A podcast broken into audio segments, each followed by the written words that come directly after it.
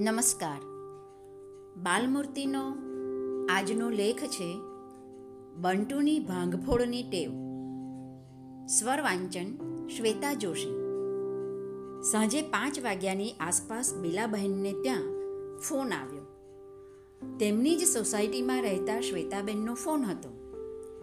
ખાસ એ જ પૂછવા માટે કે ઘરમાં નવરા બેઠા હોય તો તેઓ મળવા આવવા માંગતા હતા.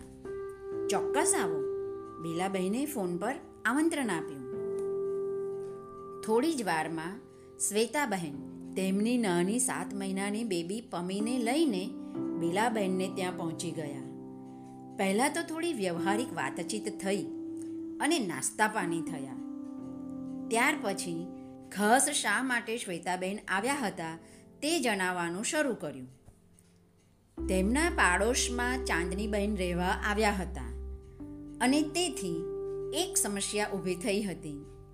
અને એ સમસ્યામાંથી કેમ બહાર નીકળવું તેની સલાહ લેવા આવ્યા હતા. વાત એમ હતી કે ચાંદની બહેનનો ચાર વર્ષનો પુત્ર બંટુ જ્યારે પણ તેની મમ્મી સાથે શ્વેતાબેનના ઘરે આવે, ત્યારે તો બસ શ્વેતાબેનનું આવી જ બને. તેમના પતિને બગીચાનો ખૂબ શોખ. પણ બંટુ એક પણ છોડને છોડે નહીં. જે ફૂલ હાથમાં આવે તેને પીંખી નાખે. કુંડાઓ ઊંધા પાડી નાખે. માટી કાઢી નાખે અને ક્યારેક તો આખા છોડને મૂળથી જ ઉખેડી નાખે. કેલેન્ડર ફાડી નાખે. ફોન ઉપાડી ફેંકી દે. રસોડામાં જઈ ફ્રીઝ ખોલી શરબતની બોટલ કાઢી લે અને કાર્પેટ પર ઊંધી વાળી દે. બંટુના આવા તોફાનથી કાયમ શ્વેતાબેનને તેમના પતિનો ઠપકો મળતો. પણ એ કરે શું? ચાંદની બહેનને પોતાને ઘેર આવવાની ના પણ કેમ પાડી શકે? તેઓ એક ભણેલા ગણેલા ગૃહિણી હતા અને મોટા ઉદ્યોગપતિના પત્ની હતા. ચાંદનીબહેન ખુદ અનુસ્નાતક હતા અને તેમના પતિ પીએચડી થયા હતા.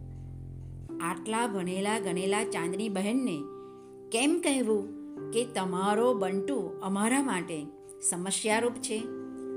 તમારી સાથે આવે છે અને તમારી નજર સામે જ અમારા ઘરને ખેદાન મેદાન કરી નાખે છે છતાંય.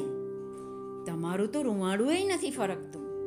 અને ચૂપચાપ જોયા જ કરો છો.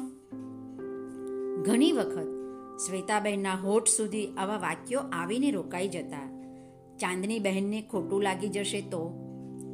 પણ હવે શ્વેતાબેનની ધીરજ ખૂટતી જતી હતી. અને તે બીકને કારણે કે કદાચ ચાંદનીબહેનને કાંઈ માઠું લાગે તેવું કહેવાય ન જાય. તેથી તેઓ બેલાબેન પાસે સલાહ લેવા પહોંચી ગયા હતા. વાત વાતમાં જ બેલાબહેને તાગ મેળવી લીધો કે ચાંદની બહેન વિભક્ત કુટુંબમાં રહેતા હતા. છતાં પણ સાસુની ધાક તેમના મન પરથી હટતી નહોતી. તેમને તે પસંદ નહોતું કે તેમના વ્યસ્ત રહેતા ઉદ્યોગપતિ પતિ રોજ એક વખત તો તેમની માતાને મળવા જાય અને ખાસો એવો સમય તેમની પાસે વિતાવે.